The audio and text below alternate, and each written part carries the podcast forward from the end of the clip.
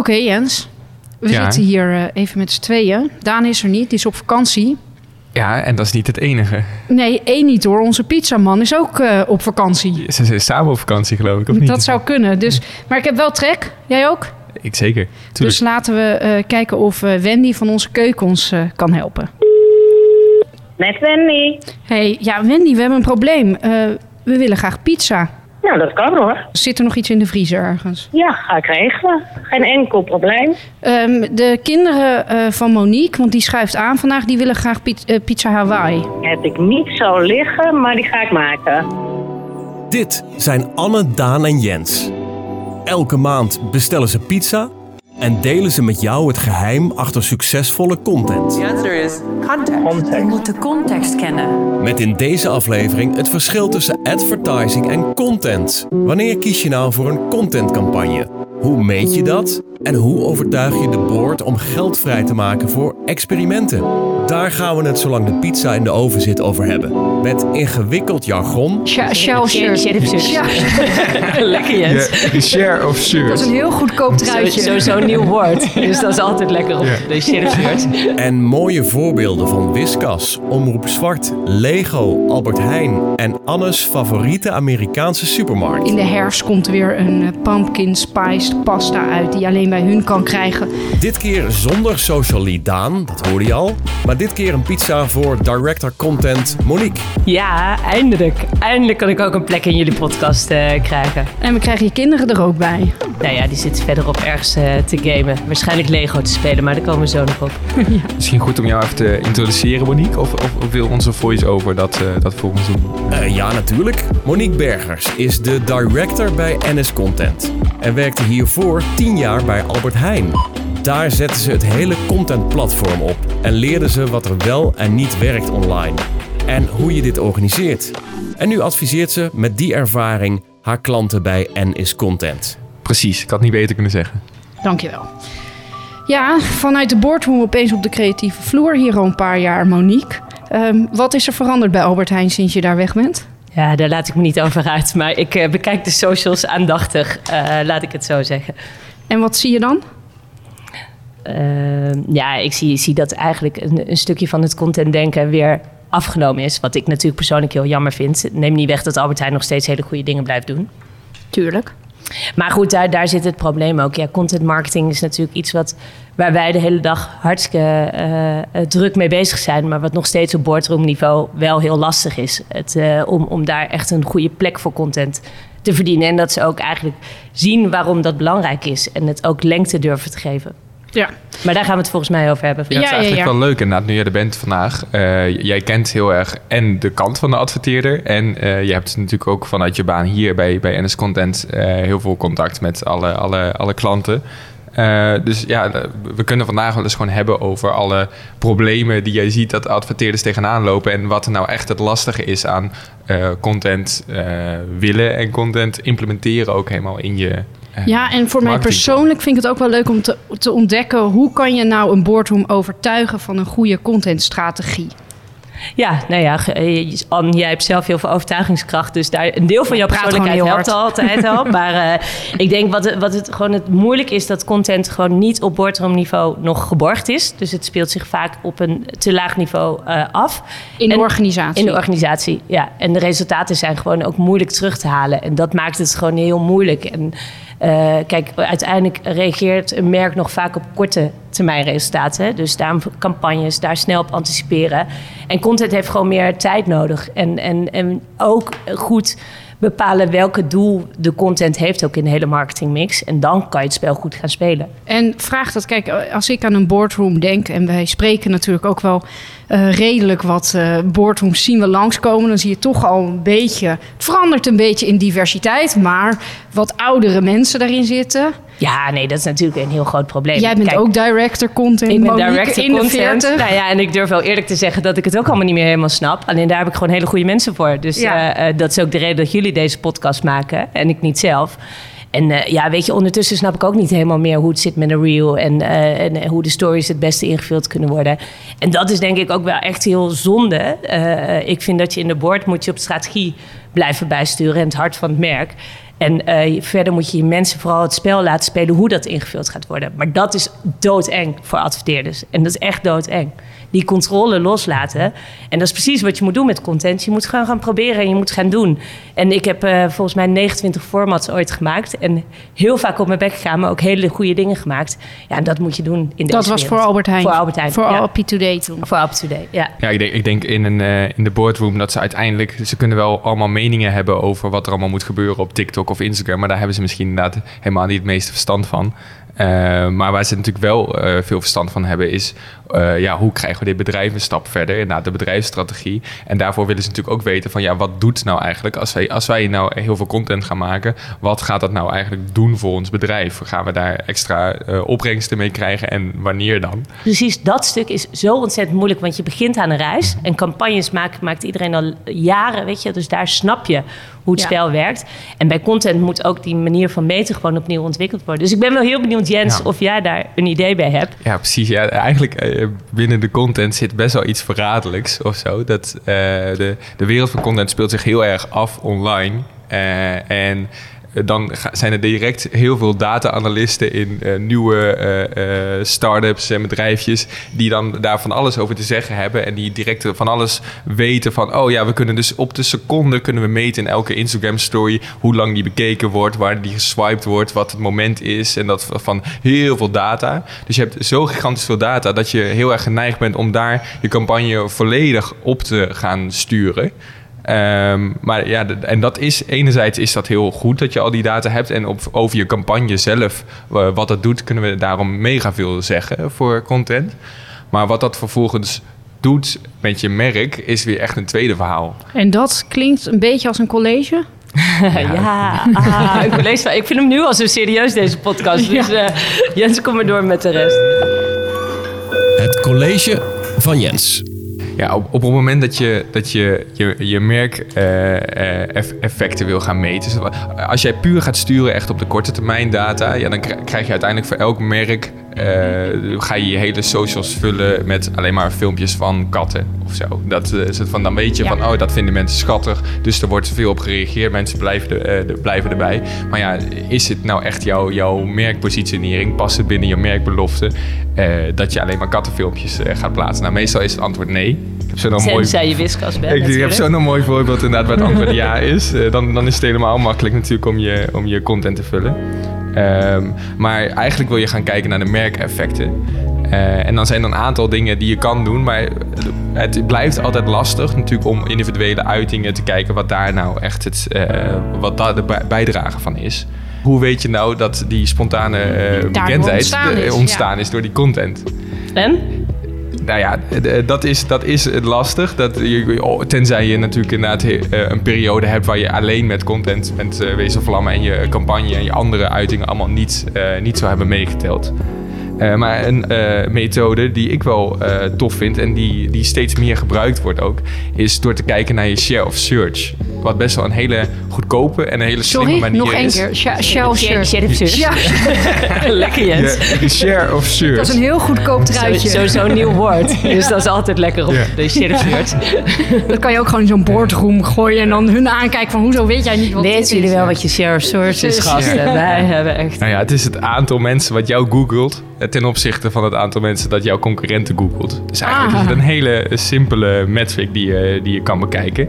Eh, op het moment dat je je share of search gaat bekijken, het aantal mensen wat jou googelt, die heeft jouw merk in overweging. Want die heeft een reden dat hij jou aan het googelen is. En eh, als jij eh, content gaat maken, dan heeft dat veel sneller een effect op die, op die search. Eh, en met die search data kun je heel erg goed kijken. Dat heeft altijd weer of, eh, zes maanden of twaalf maanden later... gaat dat een effect hebben op je, eh, op je marktaandeel. Oké. Dus op het moment dat jij aan je boardroom kan laten zien van... hé hey, kijk, er zijn zoveel meer mensen nu naar ons merk aan het zoeken. Nou ja, dan weet je... Hou het nou ja, nog gewoon zes tot twaalf maanden hou vol. het even vol, inderdaad. Dat is altijd Dan spannend. weet je, dan gaan we daadwerkelijk meer kattenvoer verkopen. Welke merken doen het wel goed dan aan? Ja, ik heb verschillende merken die het goed doen. Eén die het heel goed heeft begrepen in content, dat is uh, Glossier. Dat is een van mijn favoriete uh, onderwerpen. Is ook wel makkelijk, want het is een vrij nieuw merk. Uh, is echt een unicorn, wat betekent meer dan een miljard. Nederland heeft er echt een handvol. maar Glossier die is echt ontstaan vanuit een, een blog van een meisje, een beautyblogger. En op een gegeven moment bedacht zij van ja, hoe kan het dat cosmetica bedacht wordt door witte mannen in een boardroom. Die bepalen dan van, jullie hebben behoefte aan rode lippenstift. Ja, ik snap ze wel, Han. Ja, jij valt ook op dat soort mannen. Dat is het verschil tussen ons. En ik denk alleen maar, wat heb ik nou aan die rode lippenstift? Houden we er lekker in. En um, uh, zij heeft gewoon gezegd, ja, weet je, welkom in 2000, uh, in, de, in de 21ste eeuw. Mannen bepalen niet meer hoe vrouwen eruit zien. Dat bepalen vrouwen zelf. En zij is een cosmetica merk gaan starten waarin de klant bepalen welke producten er moeten ontwikkeld worden en waar behoefte aan is. Nou, en dat wordt natuurlijk vanuit haar gestuurd, maar dat is heel erg bekeken vanuit, nou, het moet wel een, een vrouwelijk perspectief zijn, de mensen die dit dragen. Uh, voor het grootste gedeelte. En uh, uh, ja, dat is echt gegroeid als een gek. nou ja, binnen twee jaar was het volgens mij een miljard waard als bedrijf. Dus voor de boardroom, als je luistert en je zit erin, het levert geld op. Maar uh, uh, zij doen geen reclame. Het is allemaal content. Het is voornamelijk alleen maar user-generated content. Dus het zijn alleen maar klanten die fan zijn, die inspraak hebben, die mee mogen praten, uh, die model mogen zijn. En ja, er ontstaat een soort beweging van dit merk, daar wil ik voor staan, daar sta ik achter. En ik laat aan iedereen weten dat ik er fan van ben. En dat gaat zo ver dat zij dus niet Beyoncé vragen van wil je Glossier dragen? Nee, Glossier vindt, of Beyoncé vindt het zo tof dat ze dan opeens naar de, op de Grammys verschijnt en zegt: Oh ja, mijn make-up is van Glossier. Beyoncé! Gewoon omdat zij denkt: ja, maar iedereen omarmt dit, ik ook. En uh, opeens is het dus influencer marketing is andersom. Dat opeens hele grote sterren zichzelf gaan aanbieden voor je merk. Nee, en ja. dat, dat, dat, dat, is niet in scène gezet? Uh, nee, nee, dat was toen echt, ja, dat zeggen ze hè, echt zo. Maar ik, ik geloof wel dat, ja, het is gewoon een heel sympathiek merk. En het is al in de kern wat meer purpose-driven, hè? want we moeten de beauty-industrie veranderen. En ik denk dat dat soms wel makkelijk is, dat als je een nieuw merk bent, dan heb je al een voorsprong. Want dan uh, uh, kan je ook bepalen van wat is het verhaal, wat we vertellen, wat is het probleem dat we oplossen uh, in de kern en hoe maken we dat groter. Maar moet je, moet je per se een nieuw merk zijn om dit goed te kunnen doen? Nee, dat denk ik niet. Uh, een ander goed voorbeeld vind ik is um, Trader Joe's, wat een uh, vrij grote supermarktketen in Amerika is. Komt volgens mij uit de jaren 60 California. Daar waren een paar Trader Joe's. En Trader Joe's doet geen reclame, die doet alleen storytelling en content. En uh, wat zij heel slim doen, is dat zij, zij hebben uh, bepaalde producten. Bijvoorbeeld in de herfst komt er weer een uh, pumpkin spiced pasta uit, die je alleen bij hun kan krijgen, waar iedereen al lyrisch van wordt. Yes, we love Trader Joe's, don't we? And we have got a new selection of. Want het is fantastisch. Dus we kijken heel erg op productniveau. Hoe kunnen we af en toe iets droppen wat exclusief voelt, maar voor de massa uh, bereikbaar is. Mask-inclusivity. Precies, ah, yes. Prachtig.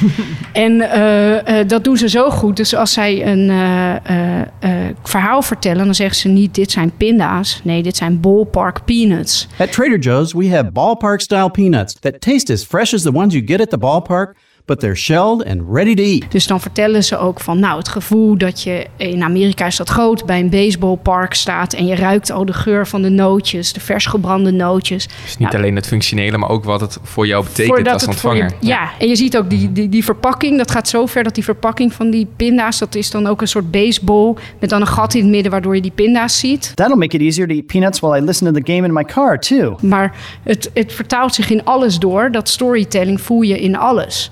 En jij denkt dat we dat niet in reclame kunnen bereiken? Want dat is natuurlijk de vraag, hè, wat de boardroom ook vaak zegt. Want in advertising kan je gewoon het fantastische verhaal vertellen. In content moet je toch wel iets meer inhoud gaan geven of transparantie.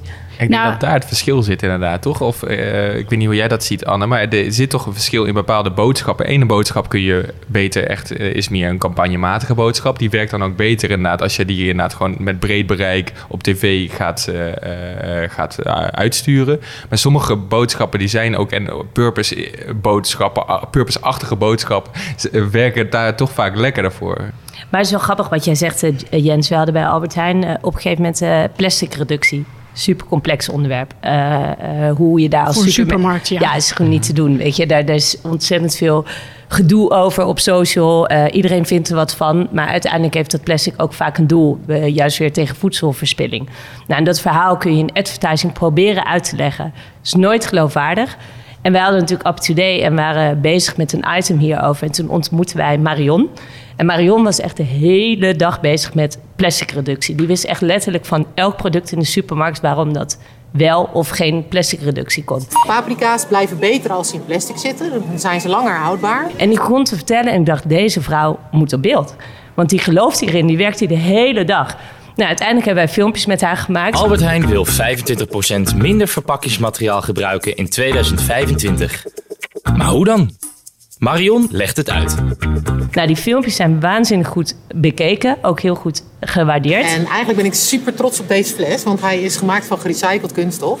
Kan je hier ook heel goed zien dat het zo grijs is. En ook hier in de nek kan je dat zien, de, de nek van de fles is dat. En, eh, dus dit is, een, dit is al een keer een verpakking geweest. Dit hadden we in advertising nooit op die manier kunnen doen. Dus ik geloof wel dat sommige boodschappen beter Ja, want dat wordt ook heel werken. snel gemaakt eh, in advertising. En dat komt natuurlijk ook omdat je daarin veel meer een grotere boodschap gewoon over de bühne brengt. Het is ook veel Ja, geënsceneerder. er zit ook een heel groot deel, eh, verschil in, in doelgroep, vooral. De, Absoluut. de- Ja, maar bij- dit bij was voor zo'n de boardroom doodeng. Ja, zo- zo'n bericht doodeng. is niet eh, voor het grootste deel van Ne- Nederland boeit helemaal geen, geen zak waarom er een Nee. plasticje om die komkommer zit. Maar het deel wat het wel boeit, is daadwerkelijk ook geïnteresseerd genoeg om eh, er wat extra's over eh, te gaan Nou, gaan en dat luisteren. is ook het ballen, vind ik, van Trader Joe's wat ze hebben. Zij doen bijvoorbeeld nog geen bezorging. Terwijl de hele wereld aan het bezorgen is, zegt Trader Joe's nee. Want onze winkels zijn echt de experience. En ook dat masclusivity, dat kan je alleen ervaren als je bij ons komt. Dat merk is ook dus hun huismerk is nergens verder te koop. Dat moet je ook durven. Dat je denkt, dit is de manier waar wij voor staan. Zo worden we groter. En zij zeggen ook echt van mensen die eh eh, Trader Joe's nog nooit binnen zijn gewandeld, die denken: oh, dat zijn allemaal waanzinnig gekke productjes die ze verkopen daar. Dus het is gewoon, je moet erheen voor de ervaring. Maar onze vaste klanten weten: dit is gewoon supergoed kwalitatief eten wat je hier houdt. En, eh, en de top of de ijsberg is dat bijzondere. Maar de rest is gewoon je dagelijkse boodschappen voor een goede prijs met goede kwaliteit. Anne, wel Anne is fan, gevaar. jongens. Ja, ik, ben Ja. er- ja, ik heb in Amerika gewoond. dat en we ik Anne vind het- kwijt zijn aan Amerika binnenkort. Ja, jij, gaat altijd echt- even naar Amerika om je boodschappen te doen. Nou, ik toch? vind het wel. Ik zag het laatst in een winkeltje, zag ik een Trader Joe's pindazakje liggen. Toen dacht ik, oh, dit mag je eigenlijk helemaal niet verkopen. Volgens mij de Spar op de eh Warmoestraat heeft het. Jongens, dus als je benieuwd bent, ga er naar de- naartoe. En daar hebben ze dat. En ik dacht, dit mag eigenlijk helemaal niet als Trader Joe's dit zou weten. En ik als fan. Maar er schuilt wel echt een gevaar, denk ik, in dit eh, verhaal van Trader Joe's. Want op het moment dat jij eh, inderdaad gaat zeggen... sommige eh, boodschappen die zijn voor campagnes heel geschikt... en andere boodschappen waar je meer aandacht voor nodig hebt... die zijn geschikter voor, voor content. Wat veel adverteerders dan denken... is dat ze dan maar al, alles wat zij te vertellen hebben over hun merk... maar een beetje gaan zenden in hun content. En bij Trader Joe's is eigenlijk doen ze dat ook een soort van. Want ze vertellen heel veel over hun eigen producten... en daar de storytelling van. Maar daar is het unieke van Trader Joe's... is dat het daadwerkelijk ook een mega grote fanbase. Je, je vertelde laatst toch... ze- De, er zijn fan-accounts toch Ja, van, ja, ja. in- op I Instagram. am obsessed with Trader Joe's cauliflower gnocchi. And no, this video is not sponsored by them. I mean, it should be. I pimp them out enough, let me tell you. Maar zij draaien het wel om, hè? Dus zij zeggen niet, eh, deze pinda's hebben wij speciaal uit Brazilië voor jou gehaald. Zij zeggen, deze, ze vertellen de ervaring die jij, de associatie die jij hebt met die pinda's. Ja. Dus ze vertellen het heel erg vanuit de ontvanger. En ik denk dat het daar vaak misgaat in storytelling. Mhm. Dat merken denken, we moeten ons verhaal vertellen. En zij draaien dat om. Het enige waarin ze hun verhaal vertellen is een podcast die ze hebben. Inside Trader Joe's. Leuk voor als je luistert na deze podcast. En hierop hebt geabonneerd. Maar, ehm, eh, en daarin vertellen ze hun eigen verhaal. Dus hoe ze hondenvoer testen met panels van 20 honden. En dat zijn echt waanzinnige, grappige verhalen. Maar dat is echt voor de diehard fan dat je dan de marketing manager en category manager van de supermarkt wil horen praten. Dus zij zien ook heel goed dat elke nou een andere functie heeft. Ja. Ja, dus ik heb het net over honden bij Trader Joe's, maar hoe zat het nou met die katten? Ja, eh, voor katten had ik inderdaad nog wel een voorbeeldje waar, eh, van Whiskas. Ik zie Monique alweer lachen. die die kattenbrokjes eh, maakt. Eh, die, eigenlijk het heel goed hebben laten zien hoe eigenlijk hoe mega simpel, zonder echt een, een briljant wereldidee, eh, je toch al heel veel gedaan kan krijgen eh, puur door, door content te gaan maken. Dus ja, ze kwamen met een idee, we gaan een soort van kattencollege maken. Dus het was een soort Britse univer- universiteit, werd nagedaan, waar je alleen maar kittens zag rondlopen in bibliotheken. En Welcome to Kitten College, an institute of feline education with a rich history. A place for learning, where students from all around the world can come to enrich their minds. Eh, ja, daar had je allemaal wat eh, filmpjes van. En dat werd direct dan eh, een kwart van alle kattenbezitters in, in de UK... die hebben, dat filmpje, hebben die filmpjes vervolgens gezien.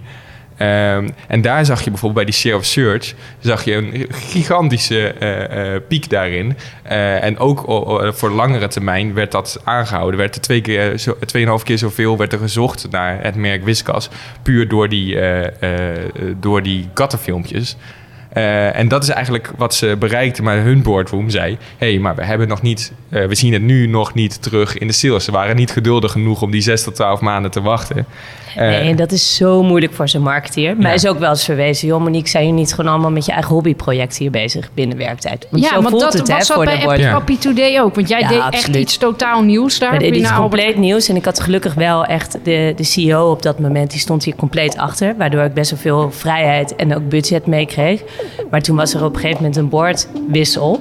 En toen werd het opeens complex. Toen moest er volledige verantwoording. Toen moest alles opeens helemaal naadloos aansluiten bij de campagnes. En werd er ook wel gezegd: ja, soms heb ik het gevoel dat iedereen bij marketing maar met zijn eigen hobby bezig is. Alleen uiteindelijk gaat het toch om je sales. En eh, je, elk budget moet uiteindelijk ook wel naar sales toe te, wijden, eh, te leiden zijn. Dus het was ja ook met heel veel inzicht van de doelgroep, cijfers. eh, maar op een gegeven moment, als het geloof er ook echt niet is, dan kan je echt vechten tegen de bierkaai. En dat, dat is een complex gevecht. En Ja. dat, dat hoop ik dat heel veel CMO's in ieder geval steeds meer gaan snappen. Wat, wat hun teams aan het doen zijn. En ook, nou ja, we hebben het de hele tijd over mijn kinderen. Dat is wel de generatie die eraan komt. En ja, jullie zijn dan de millennial groep. Die zit er al in. Maar het gaat echt met Gen Z nog veel harder. Dat je het spel gewoon compleet anders moet spelen. En dat lezen ze wel, eh, dat, dat zien ze wel. Maar ze begrijpen nog niet helemaal hoe dan. En durven Nou, nog en niet het oude systeem los te laten. Ja, want dat is echt, je moet accepteren dat je niet meer in. Vroeger was je gewoon in controle van Ja. je merk en dat uitserveren. En de wereld verandert gewoon zo snel. Eh, Kijk, ik ben ook alweer dat ik dingen soms hoor van, oh ja, eh, hoe zit dat? Dus je moet echt accepteren dat je niet meer dat spel zelf controleert. En dat anderen het spel spelen en dat je gewoon mee moet doen. Maar ook dat los durft te laten, dat anderen dat gaan, gaan spelen voor je. Ga ook gewoon af en toe. Enjoy the ride. En eh, als je een fout vandaag maakt, is die morgen echt weer weg. En dat is Ja. het voordeel aan social. Het is zo vluchtig. Ja. Je kan morgen heb je gewoon echt weer een kans. Ja, tenzij je echt helemaal de plank mislaat. Maar met de meeste dingen... Ah, er zijn wel wat voorbeelden Hey, van dat- natuurlijk. Dat, dat is natuurlijk ook wel mooi. En dat je kunt ook blijven optimaliseren omdat het zo vluchtig is. Ja. Dat is natuurlijk ook een... Ja, en geef die Ja. optimalisatie daarin Ja. een kans. Dat zien wij bij heel veel campagnes. Dat opeens, hè, BCL hebben we ook een portret eh, eh, ding gedaan. Mhm. En nu bij de derde keer dat we dat hebben gedaan... dus we zijn al een half jaar bezig of zo, misschien al langer... maar bij de derde batch aan portret, zeg maar... zit iedereen van wow, de, de resultaten zijn supergoed. Maar dat komt natuurlijk omdat we eerder konden optimaliseren. Ja, En absoluut. En dat moet je ook doen. En dat moet je als marketeer ook gewoon vol gaan houden. Van geef me tijd. Dus je moet tijd vragen. En, en daar ook lol in hebben om daarin te optimaliseren. En ook gewoon af en toe denken, ja, het is maar een baan, hè. Weet je wel? Ik geloof dat ik iets goed doe. Ik snap die doelgroep heel goed. En dat ook gewoon gaan doen. Ja.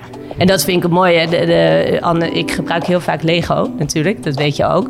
Maar die hebben content echt compleet in de strategie eh, verankerd. En heel veel mensen denken van, ja, eh, is dat nou wel slim? Maar bij hun is het eigenlijk het product geworden. En eh, ik zit eh, twee keer per jaar bij een Lego-film. eh, en koop daarna de hele winkel leeg. Dus het, het werkt wel, weet Ik je. zag net jouw kinderen. We hebben hier een PlayStation op kantoor met FIFA. Want dat doen natuurlijk wij allemaal, millennials.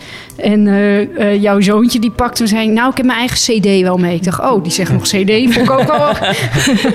Maar- en dan houdt hij zo zijn Lego-spel en dan gelijk erin. Dit is een leuk spel, dat gaan we doen. Ja, nou, en die hebben gedurfd. Die zagen op een gegeven moment dat, dat, dat het aan declinen was. En die hebben toen bedacht, ja, maar waar zit die Gen Z in? Die zit in een wereld van content. in die belevingswereld moeten we het spel gaan spelen. Ja. Ja, en dat, dat is eigenlijk natuurlijk het hartstikke leuk. We- weet je, advertising, we kennen het wel. We, we doen het hier ook veel. Ik vind het ook leuk om nog hè, waanzinnige reclames te maken. Maar met content eh, is het speelveld veel groter. En Ja. kun je veel specifiekere boodschappen vertellen. En we kunnen tegelijkertijd ook heel veel leren, denk ik, van advertising. Door wel steeds te kijken. Want eigenlijk heel veel van de problemen die we nu in eh, eh, content eh, tegenkomen... zijn ook battles die we eigenlijk twintig jaar geleden, tien jaar geleden... eh, heel, heel erg speelden in de, in de advertising. Toen jij 12 was? Toen ik ja? 12. Hij is uh, Nou ja, Delft, hè? daar Daar heb loop je altijd voor. Van alles over gelezen. Eh, hey, maar even terug naar die kittens. Ja, die, die kittens die boardroom die wilde geen tijd geven. Die, die, nou, die, wilde, die wilde prima tijd geven. Dat was een hele vriendelijke boardroom. Ga Oh. ik even vanuit eh, van dit geval. Want, we- Ja, kattenliefhebbers. Katten, ja. wat, ze, wat ze ook hebben gedaan, is ze hebben de tweede keer ze zijn gaan optimaliseren. Eh, ze, en toen zijn ze iets slimmer ook gaan kijken van we willen ook wel direct resultaat. En hebben daarbij dus inderdaad naar advertising gekeken. Wat je in een advertising campagne heel vaak doet, is dat je een touch-style cellaag hebt. Dus Ja. dat je gaat emotioneren aan de bovenkant, maar dat je aan de onderkant ook wel iets hebt wat er uiteindelijk voor moet betalen voor, de, voor die grote Of was het campagnes. Hero Hub Hygiene of Attract, Engage, Convert? Nou ja, is het? Dat, de Hero Hub Hygiene is eigenlijk de, de content variant eh, van, de, van de Touchdale Cell. Want wat je, eh, als jij in content eh, iets gaat maken, die kattenfilmpjes, die doen niet zo heel veel direct met je, met je sales.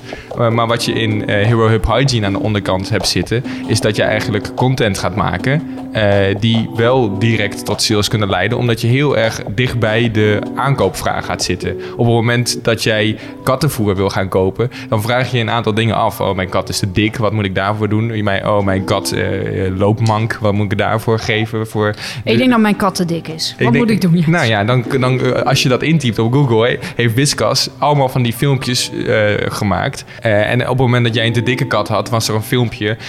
welke brokjes je nodig had om ja, te welke lijnen. je Ja, nodig ja, ja. had. En dat werd allemaal heel erg op een Silicon Valley-achtige manier werd dat, eh, werd dat getoond. En eh, daar wisten ze ook dus mee eh, eh, hun sales met eh 3,6% omhoog te krikken. En had die campagne opeens eh, een eh, ROI van, eh, van 8 op 1. Maar wel tof, want dit is ook weer optimalisatie. Dus eerst geprobeerd, Precies. die kattenfilmpjes slaan aan zo'n college. We moeten het naar een serieus niveau halen. We maken een universiteit ervan. En dat gaat van van leuke katten die op de universiteit zitten... tot eh, ze kunnen je ook helpen daarmee. Maar dan kom ik op iets nieuws, eh, op een ander onderwerp, een probleem van de adverteerder, budget. Ja. Oh jee. Oh jee. Ja, ja, oh maar- ja, en, eh, waar is productie? Want het gaat over geld. Nee, maar het lastige natuurlijk eh, voor de adverteerder eh, is dat er komen alleen maar kanalen bij. Er komen alleen maar meer middelen bij. Eh, budgetten worden vaak niet groter. Eh, want je omzet groeit niet substantieel meer naar het aantal kanalen wat er is. En Nee. daar moeten ze gaan kiezen. En dat is natuurlijk doodeng, want je gaat iets afschalen in advertising wat werkt. En je moet iets op gaan bouwen waar je nog geen resultaat bij hebt. Dus dat is natuurlijk een complex spel.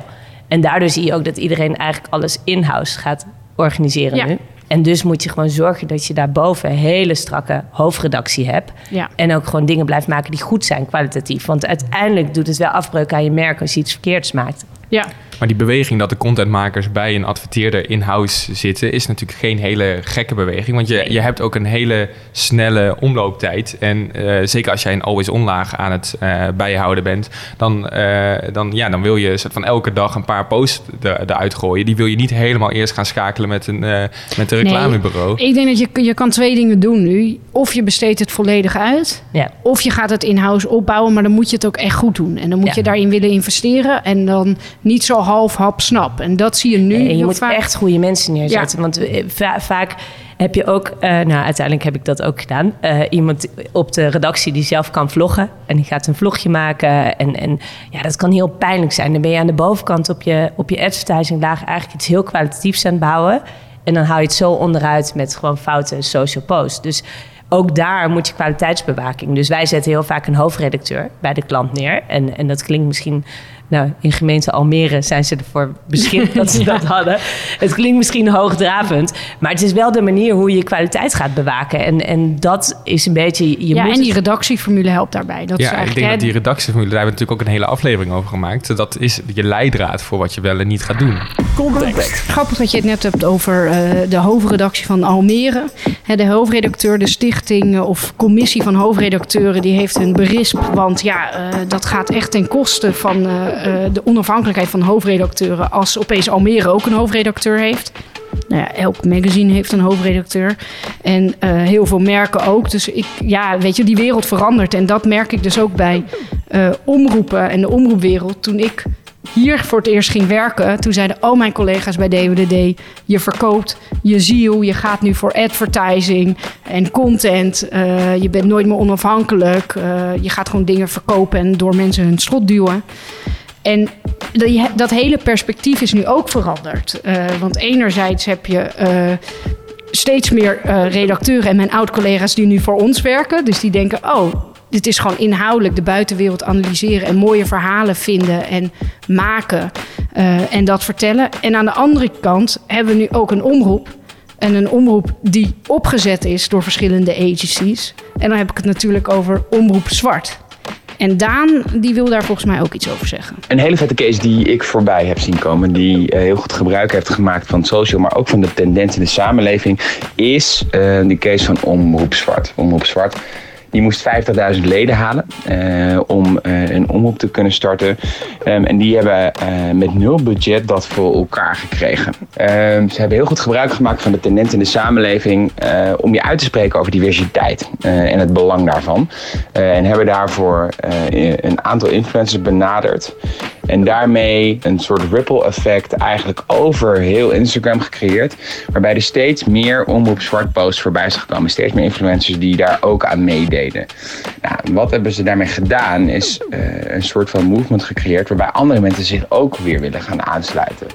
Dus er was eigenlijk een soort nee, dit, dit, dit is nu gaande. Eh, ik wil je hier ook bij horen. Ik vind dit ook belangrijk. En ik spreek me daarover uit door dit ook te delen.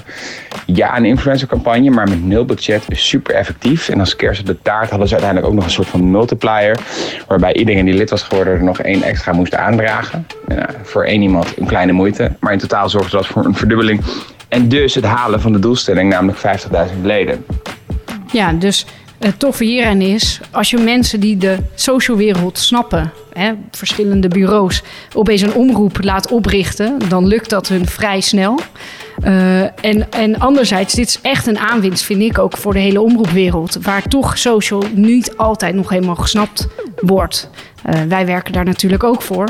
En dat is ook een strijd die wij voeren. Maar dat is veel boardroom. eh, van, van bovenaf naar beneden. En, eh, en, en ik denk dat dit een, eh, echt een aanwinst daarvoor is. Ja, ik ben het helemaal eens met Daan. Mooi dat hij dit even vanaf zijn vakantieadresje heeft, heeft Ja. ingesproken. Maar ja, wat je, wat, je, wat je ziet is dat het echt een hele nieuwe manier is om, om zo'n omroep op de kaart te zetten. En mega succesvol. Dat je kunt natuurlijk gewoon zien het feit dat ze in de stijl zijn gekomen. En dat ze eigenlijk een bepaalde tendens hebben gecreëerd van je moet eigenlijk meedoen. Dat er je vraagtekens worden bijgezet als jij niet meedoet met het hypen van deze, deze Maar omroep. dit bedoel ik, je moet gewoon af en toe lef hebben. Zeker in deze tijd. Alles lijkt op elkaar, dus je moet gewoon durven. En, Ja. en dat is wat een omroep zwart, die doet het gewoon anders. Ja. En ik ben heel benieuwd naar de inhoud straks. Hey Wendy. Kijk. Hey, oh. Wendy komt met bier. nou, dat eh, kregen we bij Pinsa's nooit hoor. Eerst bier. En pizza ook. Lekkere pizza met eentje met salami en twee met Hawaii. En eh, twee margarita's. Nou, goed verhaal denk ik. Eet smakelijk. Dankjewel. Dus wat is eigenlijk dan... eh, ik vind, normaal doen Jens en ik de conclusie. En dan eh, komt Daan altijd aan. En eh, die haalt dan de pizza's. Eh, maar nu vind ik als eregast Monique... Dat wat, wat, wat kunnen we concluderen uit het afgelopen half uur? Eh, ik denk dat de, de conclusie is dat eigenlijk de adverteerders waar de boardroom eh, eigenlijk op strategisch niveau een bepaalde koers durft te bepalen en op de vloer eh, of eigenlijk eh, het team het laat doen, dat daar het grote verschil in zit. En dat zie je bij alle goede cases die je noemt, zie je eigenlijk dat er lef wordt getoond eigenlijk in de teams eh, en dat de boardroom eh, dat omarmt. En ik denk dat daar een groot verschil in zit. En dan natuurlijk moeten we als branche met elkaar gaan kijken hoe we dat meetbaar maken. Dus ik denk dat wat Jens oppert een goed begin is. Maar het begint ook met een mediabureau. We moeten echt met elkaar gaan zorgen dat deze wereld niet alleen volwassen wordt in kwaliteit, maar ook in hoe we het meten.